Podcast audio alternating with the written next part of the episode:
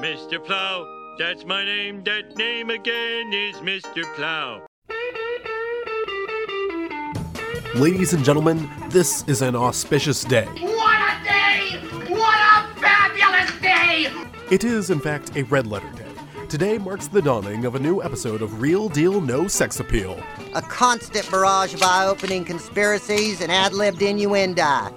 Featuring Parker If at first you don't succeed, keep on sucking till you do succeed. and Chris, On the streets, he's known as a jackass. two premier content creators promoting the healthiest brand integrity in the world. Tell them what they've won, Spider. The way I see it, this should be a very dynamite show.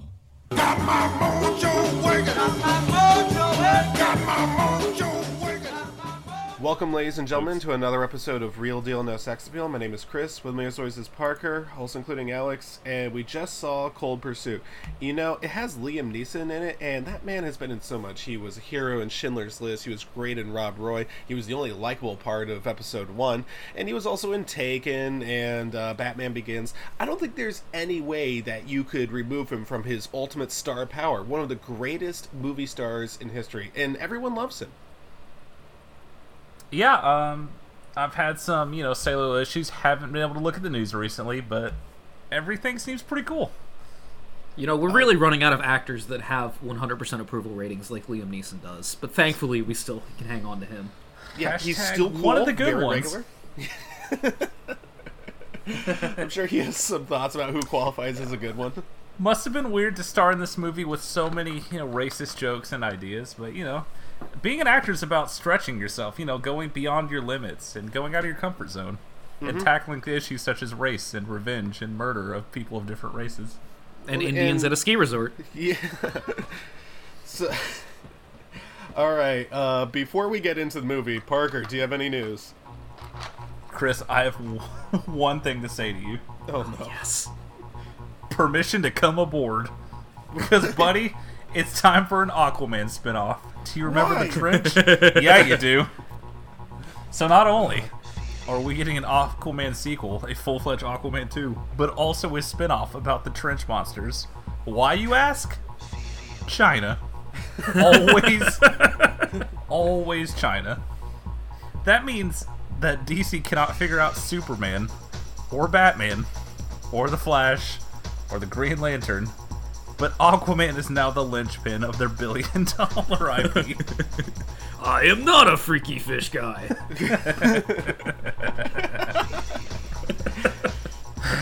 God, we need to start a war with that country. Okay. Uh, oh, hold on, hold on. I got some more news for us, actually. oh, no. I'd love to hear some news. I'm a little bit surprised that Parker missed this one. So, uh, I don't know if you guys have heard, but uh, Hulu has picked up uh, four adult-themed Marvel animated shows. Oh. oh, don't worry. I saw it. The four shows are MODOK, Hit Monkey, Tigra and Dazzler, and a Howard the Duck cartoon produced by Kevin Smith. Oh, oh, I didn't hear that last part. Oh, holy shit. oh my God. And just- because it's Marvel, we're gonna have a crossover event called The Offenders. Four adult-themed ins- cartoons from Marvel coming to Hulu. These surely I will be very good and not bad, clutched my stomach and doubled over when he said Kevin Smith. buddy. I think he did too. Just for Well, here's the thing. To give you a little background, so I take the news more seriously than you would think. But I read the, f- the phrase Kingsman prequel, and then I just shut down for the week. I could not. handle That's it fair. It's, fucking tough, man. It's, the world's a terrible place. Movies, while great, were also a mistake, and we should not be watching them every week. Yeah. All right. But- Here's one last thing. It's not really news, but Alex, you and I were talking about Steven Soderbergh last night and how we wish he worked more and how he's a fucking incredible director. So World War Z 2 got canceled, which I didn't know existed.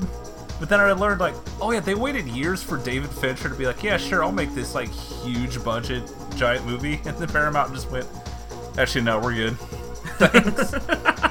Who the fuck cancels a David Fincher movie with Brad Pitt? Like, Brad Pitt's been waiting literal years for this to happen. They're just like, uh, these Mission Impossibles are going to be kind of expensive. No, thank you. So So that's cool. Just depriving the world of a Fincher movie. That's fine. Movies are a mistake. Friends, what did you watch this week? Uh, all right, I guess I'll go first here. I, I don't know if I have too much to say about some of these, and some of these actually have some pretty interesting things for me to talk about. First, I watched. I can't believe I did this. I watched Grease, uh, which I've never seen all the way through before. Uh, Yeah, tell me about it, stud. uh, let me tell you. It's like 10% of this is stuff that actually works. Stockard Channing, best part of the movie. Uh, the music is not good. Uh, and the biggest problem with this movie is the movie thinks it's too clever. So it'll have like a decently funny line, and then it'll have someone react to it for like a beat too long. You're like, oh, well, it's not funny anymore. Uh, for example, there's a line towards the beginning that's like, if you can't be an athlete, be an athletic supporter. Okay, that's kind of funny. Um, not when the person who says it was like, "Oh, I think I said something silly," and like reacts to what they said. This movie is nowhere near as good as people make it out to be. I don't understand why people are passionate about this. I guess I can understand people from like the 1950s being passionate about it because it's all just a nostalgia trip for that. But I, I don't really understand what the point is. Stockard Channing is pretty good. Everyone else is mediocre at best. They didn't try to hide um, what's her name's uh, accent, uh, Olivia Newton-John's or, uh, Australian accent. They just said, "Yeah, she's from Sydney. Deal with it." Uh, you can't stop looking at John Travolta's big ass face, and all the jokes have a Sure, reaction attached to it, so it kind of ruins it. Um, and actually, it is kind of nice to hear him not do the Gotti accent, which I think might be his real voice. Is is that what inspired this recent John Travolta binge? Was there a list of John Travolta movies that just had Gotti on it, and you had to check the rest off? No, he just happened. Tell to be me there. more. Tell me more about all five boroughs coming. All right. Uh, next up, I watched a movie called The Tin Drum. Are either of you familiar with this? I can't think of anything racist enough. Okay. Not yet. Not yet. Okay, so The Tin Oh. Drum Oh, stars jeez. a a little. This is going to be really hard to explain. He's like 11, 12 years old when he made this movie, but he looks Oh, like no. he's three years old. He has like one of those like conditions or whatever. So he kind of looks like one of those Tim Burton nightmare babies. And uh, he he plays a tin drum during World War II or something like that, but and he never ages, right? He decides early on he's never going to age, so he throws himself down the stairs, uh, so that he'll I never warned you, age. bro. Now, Parker, Parker, I'm going to need you to help me out on this next one, okay? All right. Yeah, Parker. Okay, we got this. Parker, you know I'm sensitive to pedophilia. Oh no. Actually, it's ephebophilia, and Right. Well, the government you said he's like five thousand years old, right? So it's fine. But yeah, exactly. It's totally cool to watch that. Kid. so I looked it up beforehand, and uh, this movie apparently Uh-huh. was boycotted by a number of uh, Christian parents because they claimed that it had child pornography in it. And I was like, oh, jeez. I guess I'll watch it anyways just to make sure. Gotta finish the list. 15 lists, Alex. So I put it on. Old How close are you on any of those lists, by the way? Does it matter? Oh, Anyway. let's see. I have 900 movies left to watch. Let me just go ahead and knock out the pedophilia ones. So, as it turns out, there is no child pornography in this. They were all worked up over nothing. What a relief. One star. But there's something that might actually be somehow worse. The the kid does engage in what appears to be coitus with a woman who I think was 19.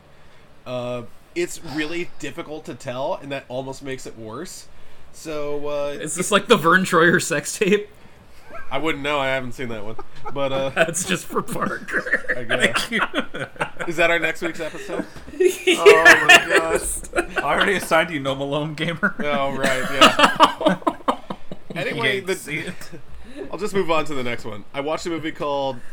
Okay, I don't have much funny to say about this. It'll be like five seconds. Watch a movie called All That Jazz. It has uh, Oh no. what? It's fine. It has Roy Scheider in it. Oh. Yeah, What's he been in recently? I, I don't know.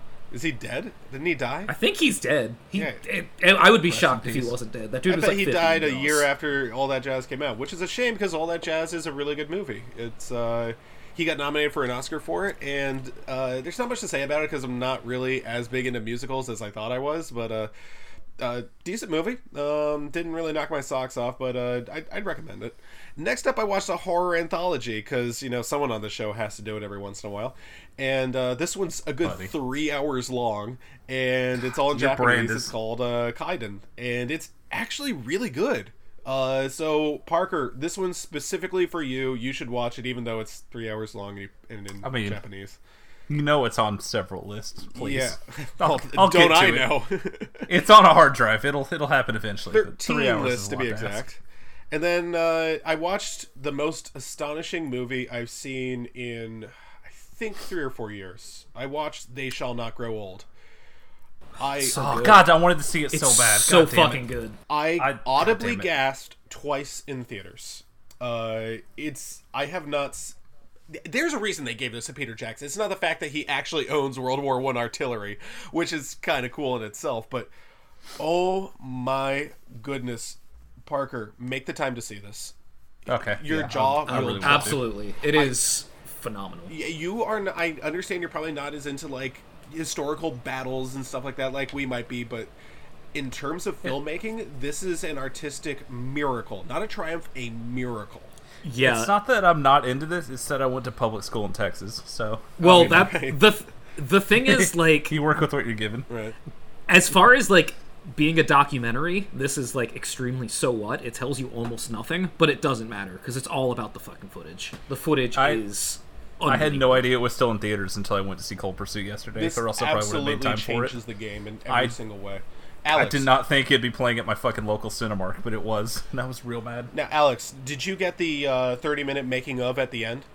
I did not. You but missed out. I might have to. You have to see it. It is that's the second time that I gasped. Some of the pictures that you see in there, you're like, oh, it's nice they were able to put it in color and make it look better and everything. That's nice. Some of the footage that they had from fucking 1914 or whatever was too dark to use or too light to use. I have no idea how you correct that stuff. They found a way to do it. I I did not think that was possible in our lifetimes, and they found a way to do it. The way that they colored the grass is incredible. I would highly, highly recommend it. And it's also worth saying, for, just with Peter Jackson, I think owns every single thing from World War One. Uh, so yeah, super highly recommend it. Very easily the best movie I've seen all year. It's really not close. This is going to be something that I'm going to think about for a long time. Uh, on the contrary, I also watched the 2018 version of Suspiria, which is a good movie. Parker, don't let your roommates It's get fine. about it. It's a good movie, but I have to admit, I kind of prefer the original still. I think the original doesn't give away the twist in the first third of the movie. Uh, Well, it's not really a twist in this movie. yeah, I have to admit, they're just like, yeah, they're just going to be witches. You're just going to have Yeah, to there's absolutely witches. Get over it, nerds. So- But, man, I know this isn't really I'll tell you the this much. that I should uh, compare it to, but I can't help it. I still prefer, as far as witch movies go, The Witch.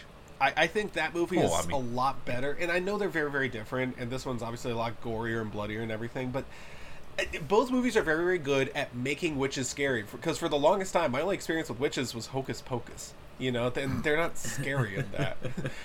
so, uh, in this movie, yeah, they did a good job. Everyone's trying really hard. Tilda Swinton is a joy, I'll admit that. And here's the, the most important thing to take away from Suspiria. I think we can all agree. Ballet is stupid and worthless, and if you do it, you should be arrested. Correct. Anyway, I also watched the 1979 it's movie. fun watching the, the original Suspiria. Like, okay, that's how that ends, and then getting to the third act of Neil and going, oh, Yeah, all right. it's- Well, it's- we took a little bit of a different direction. That's That's a, that's a bit intense. a lot of a lot of heads exploding. That's fine. So, A little different. okay, I also watched a 1979 movie called Being There. That stars Peter Sellers, who, with a hat on, looks identical to Michael Cohen. It is like uncanny. So the sexual pit bull himself. Now here's the thing. He actually he plays essentially a retarded man child in this. And Same. uh, Present. yeah. Anyway, it's you know, I don't even know if that's correct. Everyone keeps describing him that way. It's more like he's an automaton. He he's barely human in this. He the only thing he knows is what he's learned off television. And you think, "Oh, you can learn a lot from television." Yeah, depending on what you watch. He doesn't even watch that much television, so he he barely knows anything at all. The basic thrust of this movie is what if Mr. Bean were considered a genius? Pass. Wouldn't it be funny? I'm good, thanks. Wouldn't it be wacky? I'll take your word for it. here's the thing: a lot of I really movie- love that they remade this as Young Sheldon though. Shut up. Uh, no, no, actually- Young Sheldon's a little kid. Peter Sellers is an adult. Anyway, uh, this Thanks. this movie actually works on number spots. Here's here's the best part. All right. So uh, everyone keeps misinterpreting the asinine things that the main character says as like words of wisdom. He's talking about guarding, and people are like, "Yeah, those are great words for the economy." And it's like, no, no, he's talking about planting trees, and he gets to be incredibly famous. He gets to go on TV. He gets to meet the president, and it's like everyone thinks, "Yeah, this genius advisor to the president." And the one uh, uh, woman in there who happens to be black uh, raised him up apparently, and and says he's got nothing but rice pudding between his ears. Apparently, that's all you need to succeed in America. All you need to do is be a white man. Oh, I mean- uh, she's Did she look into the camera? no. Bazinga. It, it was. I thought it was really weird how the movie just slowed down, and then someone said a slow down voice, "Got him." And then she did the Jim Halpert face, and they showed Charlottesville footage. Now, here's the thing. Yes. I, I actually. here's the thing. I actually think the movie, for the most part, works, and then the ending happens, and I'm going to spoil the ending, uh, because. what? but I was gonna watch it. Yeah, sure. Sorry. Anyway, we're about to uh, spoil a movie that a lot of people are going to watch Yeah, or want to watch after we talk about it. So Oh yeah. yeah. Anyway, uh, you were not going to watch being there. Uh, the ending involves two things. Uh, one is, I, I think, a very good line. He says, "Being alive is a state of mind." That's a. I think that's a good line. I do not know if the movie has earned that line. And here's the one that's. I don't even think this is good. I just think this is weird. It ends with him literally walking on water. I, I don't understand what they're trying to tell me with this, and I do not think that character has earned walking on water status. But uh, are you suggesting that this movie called Jesus retarded? uh And then no, Mr. Mother Bean washed that. their feet. oh my god. Yeah. That was the first thing I assigned you back in the day. Oh I boy, forgot. I still haven't forgiven you. All right, That's- I can tell. Alex, go ahead. What did you watch? All right, I don't have a lot here. I only watched a couple things, and one of them is going to be a joint venture with Parker because Oh, sometimes sure sometimes you see a movie and you just got to tell somebody about it immediately. But the only other thing I watched, we'll get to that, is uh, I watched a movie from 2011 called Haywire, which I knew going in that it was a Gina Carano action movie that Jan- that Channing Tatum was involved with. What I didn't realize was that it was a Steven Soderbergh spy caper that is fucking incredible. It's real fucking good. So this movie's like barely 90 minutes long and might be the best spy movie I've ever seen. All of the action is like phenomenally choreographed. Um, one thing I did want to bring up about this movie is that uh, one of the things that I love about Steven Soderbergh so much is there's maybe nobody in Hollywood that understands how to use star power better than him. I mean, if you just look at what he did with like think something like the Ocean's movies, um, but uh, w- with this movie, because it's a spy movie, it's topsy turvy. You never know who's on what side, but everyone in it is famous, and it's like clearly done for effects. It's a lot of famous people that are in like three scenes, so you never know who's the good guy and who's the bad guy. You can't just point to the famous guy and be like, "Oh, he's got to be more involved," because fucking everybody in this movie is a somebody, and it really enhances the viewing experience. Also, I'm pretty sure uh, Ewan McGregor got voice coaching from H. Jon Benjamin for this movie because he sounds just fucking like him. Last thing about this movie before I move on, um, so a lot of people don't like Gina Carano's performance in this movie because she's very like wooden and stilted because she's not an actress not only do I think that it enhances the performance of like her being like the no nonsense contract operative, but I think it's absolutely integral to this movie working that she does all her own stunts. And I'm not sure that anybody else that was working in Hollywood in 2011, aside from maybe Michelle Rodriguez, could have gotten the shit kicked out of them to this level and still sold it as a movie. So I think she's actually fantastic in this. Oh, yeah, her fight scenes are fucking incredible. They're so fucking good. The fight scene she has with Fassbender in the hotel is one of like the 10 best fight scenes I've ever seen. Yeah, we were talking about this at like 5 a.m. and I almost just dropped what I was doing and watched it again because I haven't seen it in years, but I remember loving it. It's got one of those like uh like during all of the running about like uh, spy scenes and stuff. Um, it's got one of those like extremely 70s spy show scores that's like one different instrument away from being a porno score. And the score just drops out completely whenever there's fighting going on and then picks back up as she's like running around and like being eavesdropped on and stuff. It is just it's such a well-made movie. And I said this to Parker last night, but I think Soderbergh's my favorite working director right now. Like everything he does is at least interesting. I just I can't get enough of his movies. I am probably going to be seeing High Flying Bird this week for that reason because if his name's attached, I'm just in. Yeah, that kept popping up on my Letterboxd. Like, what is this? I follow a bunch of nerds. Who's watching this basketball movie? And then I was like, oh, because Yeah. Soderbergh. I guess I'm watching this now. Yeah. The other thing I watched this week is a movie called Manverse. Oh my god. Now, Chris, I'm not saying this is a found footage Bigfoot movie. because it's so much more. So, Man vs., um, Parker, if you want to intro who the guy in this movie is, because you know more than I do about him. Okay, if you are all fan, anyone here is a fan of Silicon Valley. It is the main character is Russ Hanneman, which is a billionaire Silicon Valley investor who makes his grand entrance into the show by rolling into the scene to, in an orange convertible with suicide doors, blaring Limp Bizkit. That is who he is. And watching this movie, it's all I can see and hear. So it's already like two full stars higher because he just that performance is what he does in that show, but just up to eleven, and it's fantastic. I love this guy so much. So, uh, the premise I- of this hang movie. On, hang on, hang on. Can I give some breaking news? Yeah, go ahead. Apparently, the Jared Leto Joker movie has reportedly been canceled. Thank you, base. Wait, which one? No, there's only one like for Jared Leto, I think. Moment of silence for Pour the damaged god himself. I'm putting some hallelujah after that.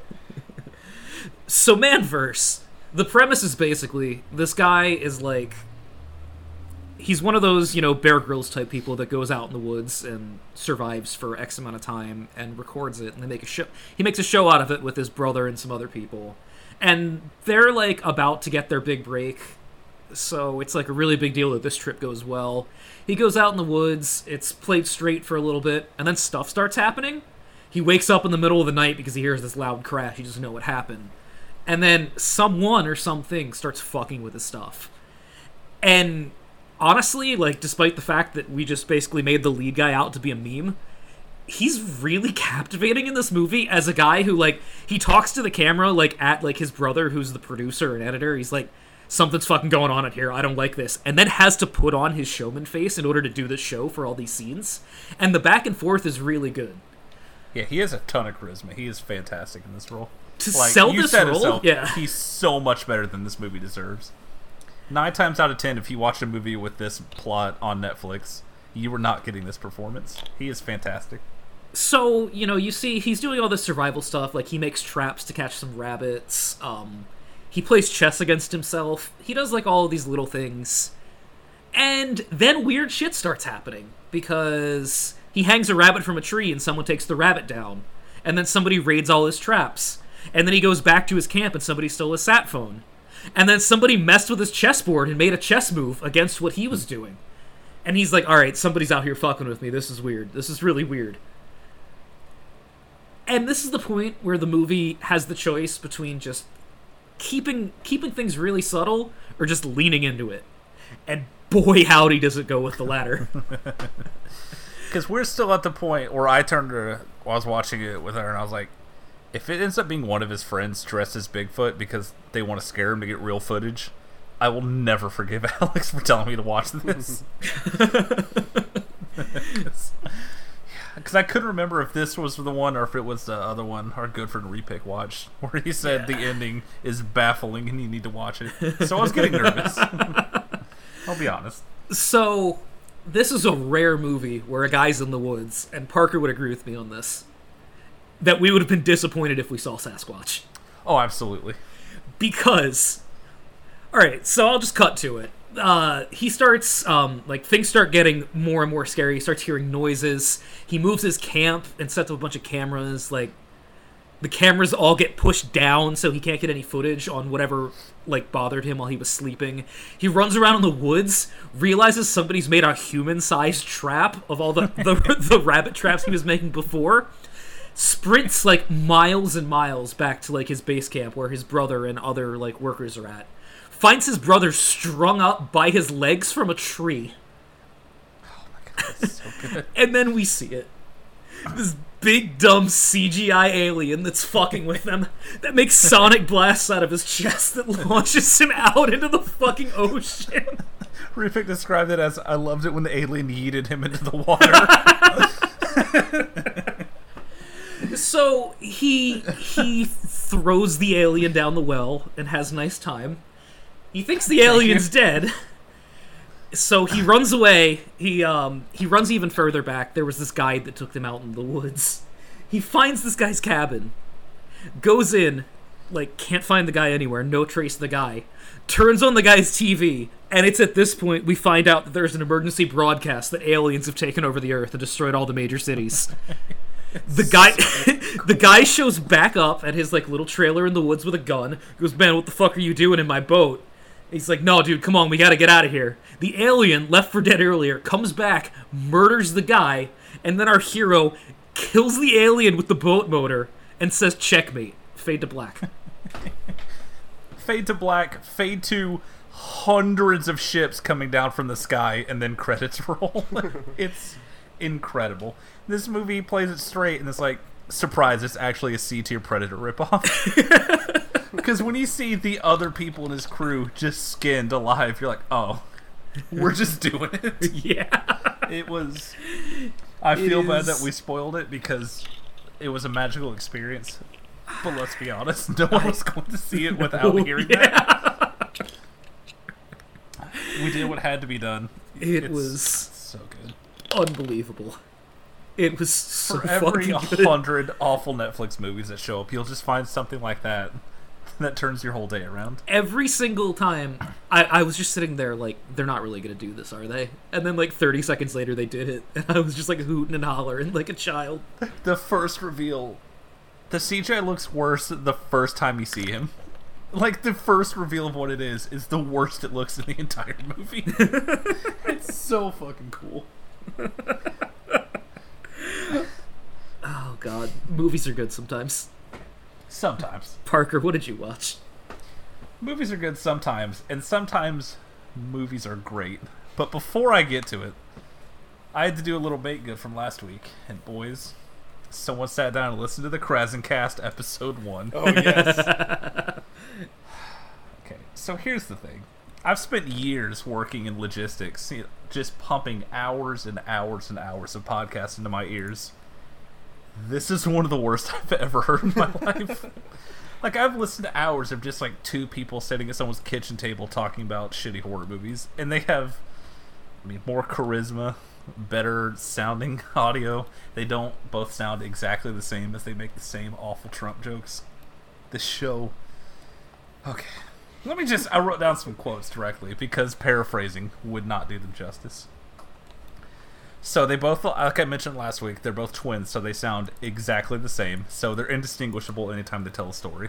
So I'll say Krassenstein 1 says he's shopping at a grocery store in Florida and he's confronted by someone that says, Oh, you're that Trump hater from Twitter. So this is definitely real. No. I'm the American truth teller from Twitter. How many illegal immigrants have you taken into your home? None. The man smirked at him. How about you? How many homeless American veterans have you taken in? And the man left without saying a word. That's in the first five minutes of the of the episode. After that, we get this long interview that's just unbearable to listen to, and then we start a segment with again direct quote here. This next segment is a segment where we want to have fun. We want to combine humor with facts and have a good time. It's called Unhinged Attacks, and the intro bumper is just someone doing the worst Trump impression you've ever heard in your fucking life. But there's one just incredible quote. Like, this is a 45 minute podcast. This happens 40 minutes in, and I swear to God, it stopped me dead in my tracks. Like, I froze in place, rewound it, made sure I heard it, rewound it again, wrote it down word for word. So I'll give you the build to it, and then I'll give you the direct quote. And I just want to hear your genuine reaction here. okay. So the final segment is them giving deep thoughts. Oh, yes Krassenstein A gives one that says, It is the fear of differences which builds walls, while open minds build bridges. The other one responds, That's a good one, but I can actually trump that. Trump it? Don't use that word. I can actually Obama that one. Cool. Parker, serious question. I'll just let y'all sit there with that for a minute. Parker, Parker, serious question. Orange Man Yes. good or Orange Man bad? Orange Man very bad. Impeach Orange Man. That quote is honestly the worst thing I've ever heard in my fucking life. Like, Parker, I too have a serious question for you. oh no. What's the worst part of being a Krassenstein?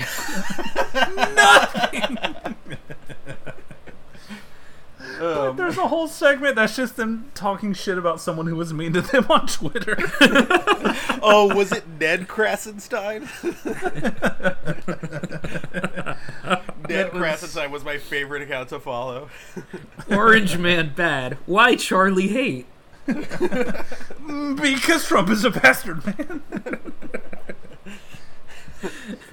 okay. Let's talk movies real quick, folks. All right. I'll just I'll hit a couple here because I watched a lot and I don't have a lot to say about most of them. So y'all have both talked about this before, but boy, Train to Busan is an incredible zombie movie, huh? Yeah. Just Yeah, that's a that's a I'm- good movie.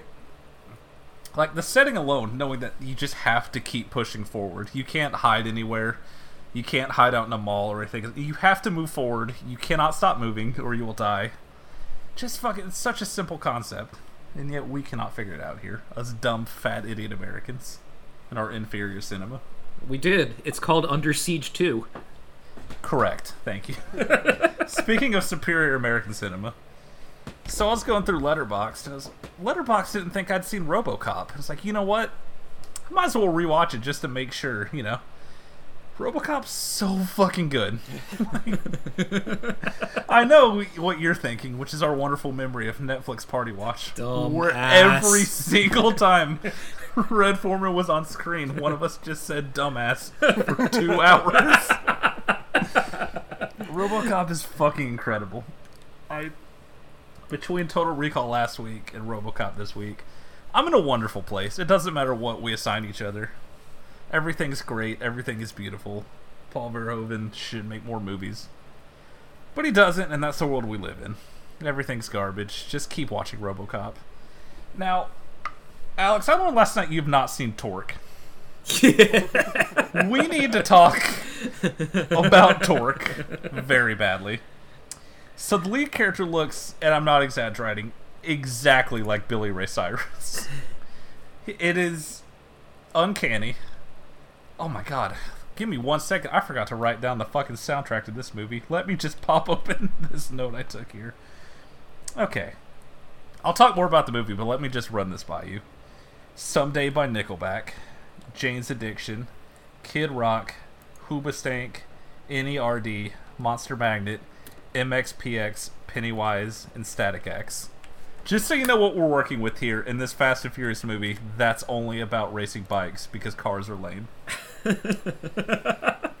the main villain is played by Vince from the Fast and the Furious. He's just in both franchises with the worst skull that you've ever seen on a human being. There's no polite way to say this. He looks like retarded Paul Walker. Like it's I'm trying to be a better person, but that's what he looks like. There's so one of the main bad guys is the leader of a black biker gang, and by biker gang I mean like riced up speed bikes, played by Ice Cube.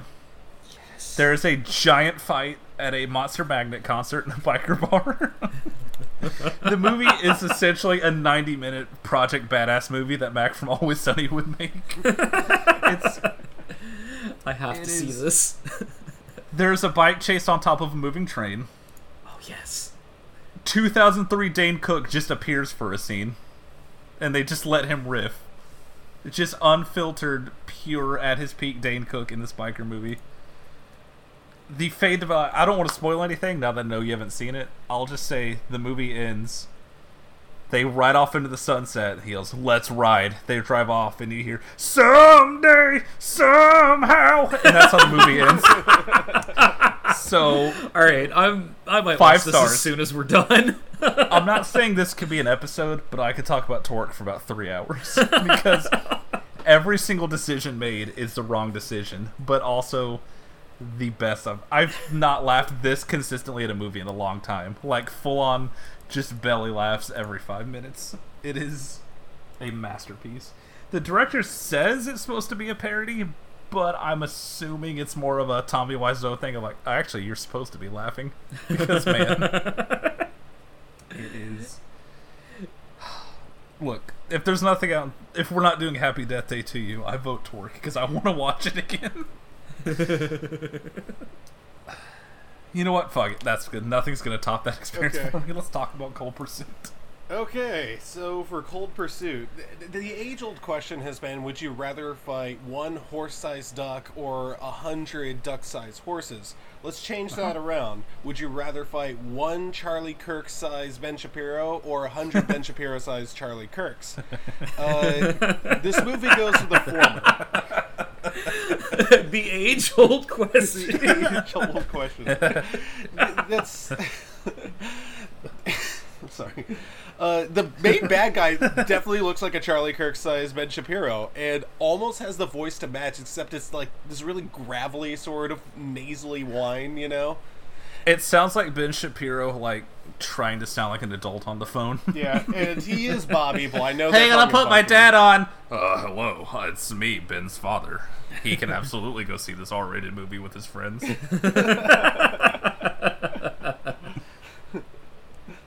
Oh man. Uh, so we should also talk about Liam Neeson. He is uh, the star of this in a way.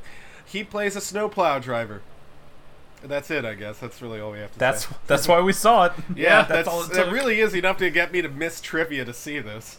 Um, so he uh, he has a son, and the son dies. Uh, he got he got mixed up in a bad heroin deal or, or cocaine or something. I don't know. And As you uh, do. here's the thing. Uh, The first joke of the movie is uh, the son being like pumped up on the on the morgue table, and they just hold on it for way too long. And I'm I'm looking around at the projectors like, is this going on too long? Is something wrong with the? They're just doing this. This was this was our first sign of trouble. With This is our very this wasn't funny dead son's body. this wasn't just a nice little Liam Neeson action movie. This was actually a, a comedy disguised as a Liam Neeson movie. They were trying to go with a dark comedy thing here, and I'll give it away right now. I think I enjoyed this more than Alex and Parker did, but this joke, I will admit, did not work on me. Here's what did make me laugh, though, and I don't think they were trying to be funny here, is the funeral scene. Why the fuck would you build a fucking uh, a cemetery right there where it snows every single day, like four fucking inches? You're gonna have to clear the thing every single hour. It's symbolic. It's beautiful. No, it isn't. I just remembered there was a fucking callback to the morgue table joke when There the- sure was. God, fuck this movie. Sorry, continue. It's okay. It's. I thought that was ridiculous. Then there is. Well, I didn't take like a tremendous amount of notes on it. I just took notes whenever there was something I didn't like on screen.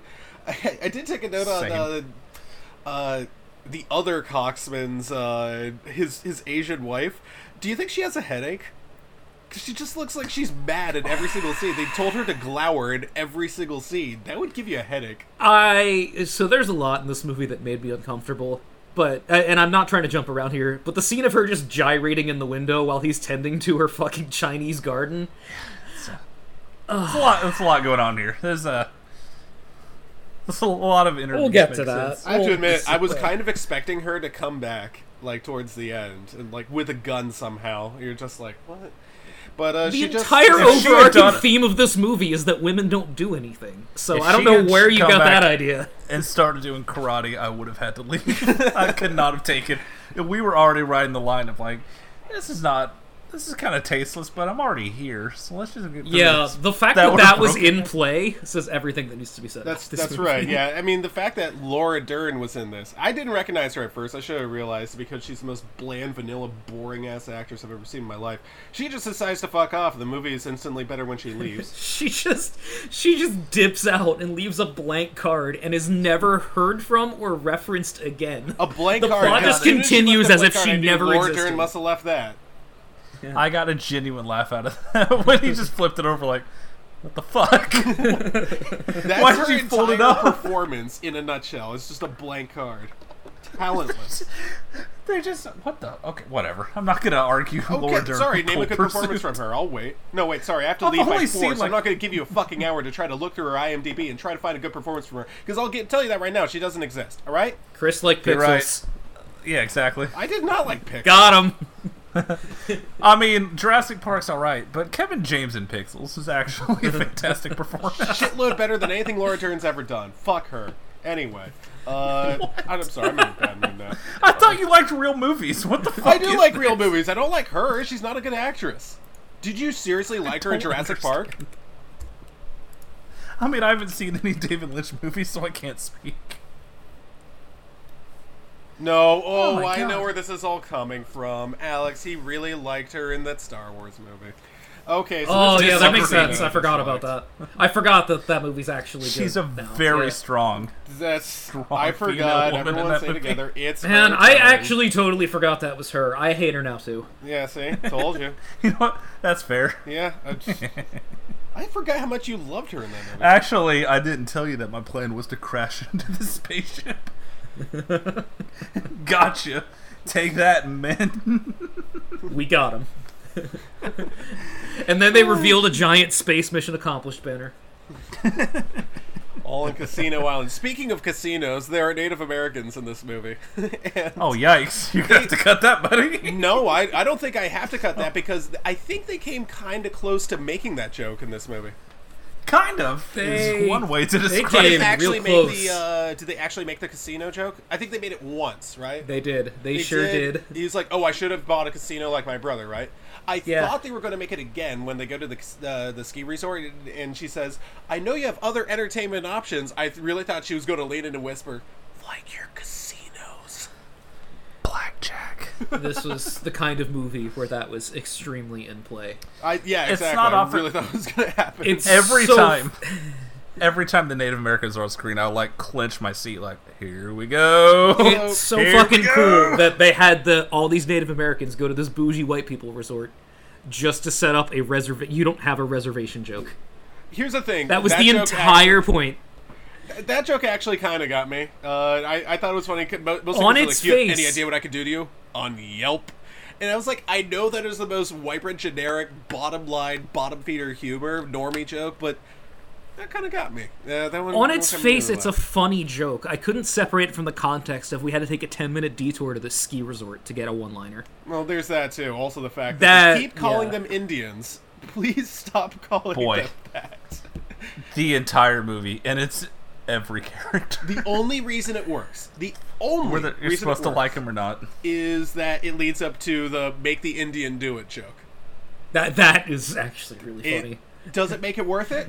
I'm going to argue yes because that that actually made me laugh really hard. Yeah, they're to to explain that joke. Uh, all the uh, they the all the Indians have to get rid of a body, and they're like trying to decide who's gonna do it. And they try to make one of their like receptionists do it, and she goes, "I'm not gonna do it. Make the fucking Indian do it." And she points at a dude from India that's just like in their crew. it's actually like it caught me off guard. It was pretty funny. Yeah. Uh, there's okay. So I saw this with a female accomplice, and there is one joke that almost ruined her. Uh, it's towards the beginning. This is the first act, and it's where Bob Evil says. What, what do you mean you didn't fight back against that bully? I got you, Lord of the Flies. That book That has was- all that the answers to it. She was nearly on the floor laughing at that because, like, the idea of making this kid who's it was what, like seven years old, making that kid read Lord of the Flies. There were just some him the really same meal for all three meals for a day. they're they're like it's so funny how like some of that stuff worked and then you have him make multiple Cleveland Browns jokes. Like, hey oh guys, get it. The football team that's bad. oh, let's Which- talk about the football. Brown team. team bad. I almost stood up and screamed at the theater. I almost grabbed her hand and said, "We're gonna go," because he asked is th- that question about who's better, Elway or Manning. Well, comma, actually, if you count the rings, they're not. Even, look, we're not gonna. We're not gonna. I'm gonna sign him the Last Jedi. How many hours do I have? I'm over this. I'm done with this conversation. Wait, I've already seen it though. Anyway, I mean, that that was I, I see that was why that scene was so funny to me because it fucking takes place in Colorado. okay, now here's how you make that scene a lot better Peyton because Manning, who played one and a half seasons as a living human being.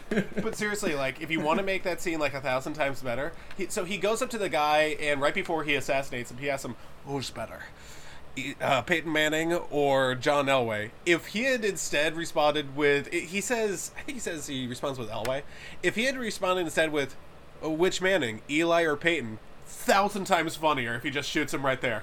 I was really happy that an Elway defender got shot in the fucking face. Yeah, I, I assumed he yeah. stood up and clapped at that point. I assumed he became an American clap at that point. me and every 58 year old white guy in the theater. You could ask Rebecca. buddy. I was nodding, going, "Yeah, good. He deserves it." Tebow doesn't forget. Oh, okay, well, since you brought it up, this movie has powerful dad movie energy. Yes. And so I bought tickets like 30 minutes before it started, and theater was almost empty.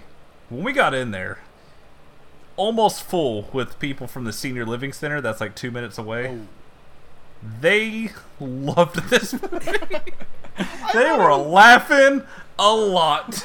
Because, boy, there's some jokes made for old white people. There sure are. And by jokes, I mean the entire middle hour of this movie. Oh, were there jokes in there? I didn't even think there were jokes. There were just a bunch of. No, stuff. they were jokes, buddy. Oh. Hey, Chris, it turns out if you just wa- talk up to an old white person and go, hey, look at the Indian acting all weird, they'll laugh at it. Yeah. Oh, and that know, is Look at most their the- weird customs. Okay, so They there are a bunch of silly names, subplots in they? there that I I didn't mind. I thought they were all right, but the the one that kept getting to me is the the female police officer who, by the way, she's so cute in this. Wouldn't you give her something to do besides nothing? She's every single time she's like five steps behind everyone else. I feel so bad for her. But here's the best part of the movie where I was just looking around in confusion. So she has this older partner, right? And uh, she also has an ex who works in Detroit. And this older partner desperately wants her to hook back up with her ex. Why? It's the only way he can feel anymore. I, I guess. Is he her ex's dad or something? I just That would imply that they had any connection to the story taking place. Yeah, I just prefer to not think about these cop characters ever again because The they were the only thing most they ever did was they cardboard in- cutout, throwaway fucking characters. The But only thing they then ever again, did is so they was everyone accidentally else in this warned movie. uh, Liam Neeson that the bad guys were at his house. That's it. This movie is two fucking hours long. The entire middle, Liam Neeson's barely in it. We spend 20 to 30 minutes with these cops who show up, whose only thing they do is give exposition of things we already learned. And then they show up after the climactic gun battle and go, oh, there's a lot of dead people here. And then they're gone again. Yeah, I was so about it. fucking mad. I was oh so angry. The middle of this movie almost killed me. Like I was super into the first half hour, and then the middle is the most disjointed, poorly edited thing I've seen in a theater is. in You a know, very I, long I really did And not now- have a problem with the middle of this movie at all. S- scenes don't begin or end. Just two people are talking. They finish talking. Then we're in a different part of the city. Two people start talking. They they're done talking. We cut back to the cops. They talk about what was just talked about. Cut back to Liam Neeson for a scene. Cut back to Indians again being called Indians for some reason. Going to a fucking ski resort. Cut It's to cut to Liam Neeson's brother in the car making an ass cancer joke before he gets murdered. Yeah, endless I- no, jump I- cuts. I felt There's like no this was- transitions. I, I they just talk and I have to disagree. Look, I thought that this was a decent progression. I understood where everything was going for. I didn't feel disjointed at all to me. It felt like a progression. It's like, okay, this is how the story is progressing, you know? But you don't need. I don't need the POV. That's a revenge movie where the guy getting revenge just stops being in it for an hour. Yeah, let me put it. Let me put it this way. Okay, so like when he goes to see his brother, um, he's like, "All right, I already killed these three people," and his brother just goes, "Well, that's all you can do. You're gonna have to hire a hitman now. There's nothing else you can do to get the guy at the top." And what does he do? Hires Nothing. hitman. He he hires, hires the hitman, and then he's just gone for over an hour. It's like, oh well, Liam Neeson's done all he can. Now let's just start this drug war between Indians and these weird white people that are all gay for some reason. Okay, there's like two of them. You, you're painting a very, very broad brush here. Like, think about this, okay? So he hires the he hires the hitman, and then the hitman has a scene where he betrays him, and that gets them turned onto the sense of. the Can we talk guy. about the hitman scene? Uh, They have a black guy in this movie Oh, just to make was- uh, any okay, music what but was Kanye weird- joke. Yeah, what? It took a turn. I'm like the Kanye. Okay, wait, hold up now. I, I I laughed really hard at the Barbie girl scene. That that made me laugh. Oh god, that's a normie joke. I just You're alone on that hill. You're alone on that hill, buddy. I I laughed. I thought that was funny. Here's what I didn't laugh at. When Pixels. Oh god, I just realized this is the most white dad uh, part of the movie where he meets up with uh, Bob Evil and he says, "Yeah, I Yup. don't ask questions. It's ass." It I hurt. Dug Hurt my me. nails into the It- armrest. it- like, oh I- god. I saw how many old white people were around me. I was like, oh, things. They might get an applause break. Yeah. See, I was like, Mr. I President, thought it's gonna called be, like, grammar. One more of those, right? I thought they were going to have like something where they were building to something, where he ends up correcting uh, Bob Evil on something. That's Oh, the no, that not in this work. movie. But no, Not not, in in this this movie. movie at all. Oh no no no! You will not get one up on the white man, on the rich white guy. Evidently, Are you, you kidding won't. me? This You kidding movie me? where one black character. this movie that exists solely to have people walk over every woman and minority except for the magical Indian chief. Oh, here's another way that this is a. You're not wrong. This is a, an old white dad movie. Is uh, that that female police officer really wa- wants to bust weed smokers? How dare they be smoking weed on the corner? Blue lives matter, change. Christopher. I was like, shouldn't we be doing actual police work? And then it's like, uh, boy, she doesn't do anything. That poor. I actually feel bad for her. She didn't have a role. Her, in her this arc movie. is that she wants to do police work, and her police work involves finding out things that we learned three scenes ago. She legitimately And then you could have cut it. out her and her partner from this entire movie, and then just discover that Liam Neeson knows that the bad guys are at his house because he sees smoke or something. so what Oh yeah, this is- movie does need smoke signals. You're right. Yeah. So you agree the middle of this movie is pointless? Thank you. I'm I glad you did, came around I did not side. say that. I said that her scenes are pointless. I mean, the middle of the movie is her scenes, and also just jump cuts to. What do you mean three of them disappeared? All right, jump cut back to the Native Americans stuffing coke into taxidermied animals. Jump cut back to them like. So I talked to my ex-boyfriend, and he found out this thing you all learned in the audience 20 minutes ago. Isn't that convenient? I hope we'll play a part in the end of the movie. Okay, one of the things that I also liked about the movie is it's not just Liam Neeson versus the bad guys. It's Liam Neeson versus the bad guys, and also a bunch of uh, a third party comes in there. I don't want to call them the Indians. Uh, the third party. I'm comes trying in- very hard not to. I'm trying very hard. I know it's difficult growing up in Texas, but uh, I mean, crisscross applesauce has been a rough transition to my vocabulary. I'll be Right? honest with you. it's been. I'm trying. I've never learned either one of those. I always called it cross legs. Well, must be nice. It must be because the local Show team your- was uh, was the Redskins. Show your northern privilege, why don't you?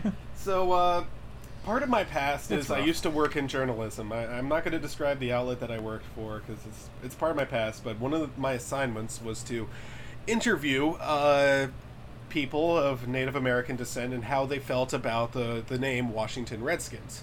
And uh, you know how much they cared about it. And here's a little dirty inside secret about uh, about journalism. They're not all trying to create one side of a story. They are trying to create a side of the story. So as long as you have a story, that's all they care about. So they're really hoping for all of people are really really mad about the name or people are okay with the name. They're not looking for stuff in the middle, which is exactly what I got. But uh, one of the things I most uh, understood about it is, boy, they have a lot bigger problems than just a football team's name. Yeah. That's that's the number one thing they all Yeah. told me. It's just like, boy, I, we have bigger fish to fry. Not in such words. Yeah, I mean they all just want to go to a nice bougie white people resort and go skiing, right? So here's my thing.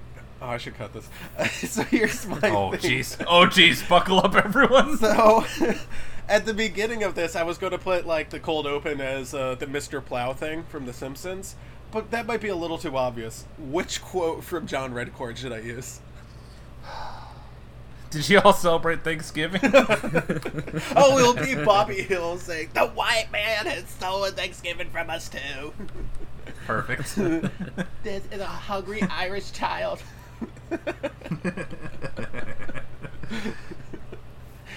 Sorry, we got off track there. Did we though? No, that's. I mean, that's literally an hour of this movie. Yeah. that. Look, I, I'll I'll just say this: I think the movie had personality, and personality goes a long way.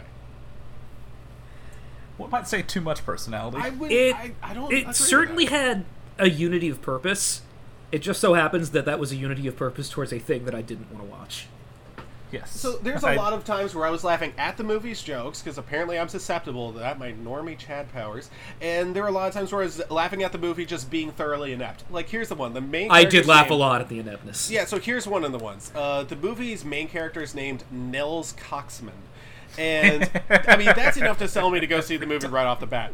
The movie keeps drawing attention to that name. It's it's kind of like the bully knows that he's short and he's fat and he's got freckles and he's wearing glasses. Sorry about this, Parker. And he watches But- horror movies. Yeah. And, Okay, actually, I mean, any genre, it's Yeah. fine. Yeah, and he, he doesn't understand something. Anyway, so uh, the thing about it is, Social it- it's kind of like that kid is like, geez, the kids on the playground are going to make fun of me. What if I beat them to the punch? Then no one will make fun of me. Yeah, and then I'll keep my lunch money and I'll go home to my Laura Dern posters. Exactly. So You know, I will not have this erasure in my house. First of all, You haven't even General seen Holdo Erasure is an Head, important so- character. That's a good one, actually. That's good. yeah. Anyway, you um, win. yeah. Anyway, um, so the movie is like, hey, do you know what a coxman is? It's someone who's really sexually proficient. Coxman, a name you really don't forget. It was like, geez, yeah, Beavis and Butthead would have made those jokes. It means pipe game strong. Did you know that, rookie? Ah, yes, By the way- pipe. The fact that they just wait 20 minutes to go, hey, do you guys know his name is Coxman? That's fucked up, right? As soon Really as, as, soon as the move on name appeared part. on screen, it says Kyle Coxman. I leaned over to Rebecca and I just pointed at the screen and did my best Beavis and Butthead laugh.